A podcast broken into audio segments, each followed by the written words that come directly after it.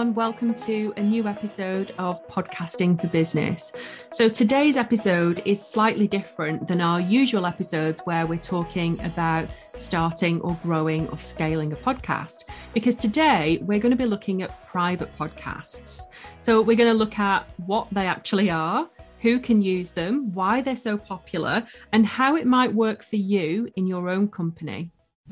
What the heck is a private podcast to start off with? Well, a private podcast is a podcast that is only available for people who you give access to. Okay. Now, they are becoming more and more popular. And this is because people are really understanding the power of audio right now. And when I say more and more people are using them and it's becoming more popular, I also mean within corporate companies. So we've started to do more with companies around private podcasts for their employees. Okay. And also course creators and membership owners and people who have communities who want to create a podcast for their members, but they don't necessarily want a podcast that's out there every week, like a, a public podcast, for example.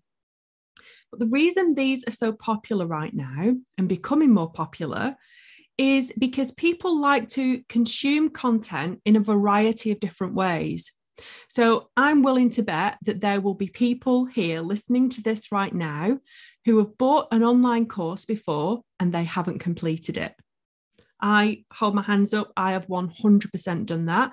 I have bought things where I've started off going through the content, watching the videos, doing the work, and then I've not finished the course. Now, that's for multiple different reasons, loads of reasons why that might be the case. But one of them is it's not easy to consume the content.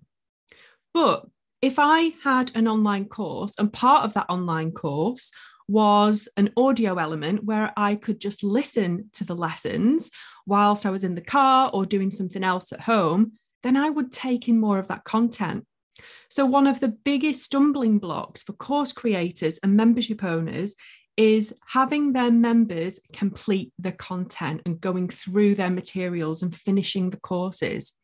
So, if this is something that you want to do, consider having a private podcast for your course, for your membership, for your community, or for your mastermind, whatever it is you do. Perhaps you've even got an accredited course. If you have an accredited course available, but you don't have it available as an audio element too, then my belief is you're missing a trick.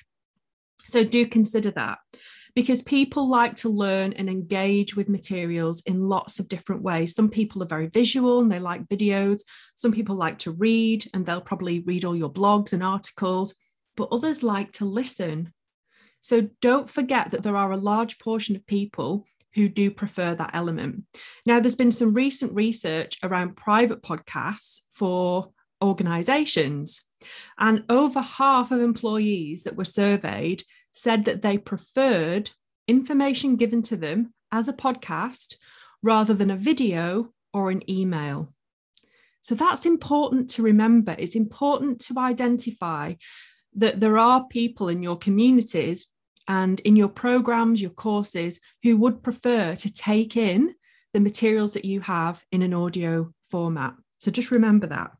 So there's a couple of different ways that you could use a private podcast as a course creator or as a membership owner, for example, or even as a community owner. We all know that social media is massively noisy right now. Okay.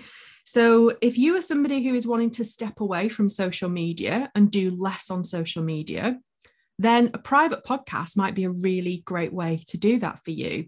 Because if you have a community, but you don't want to leave them hanging, but you want to keep communicating with them, you want to keep giving them value, you might decide to release sort of a daily update on a podcast as a private podcast. It's only available to those people.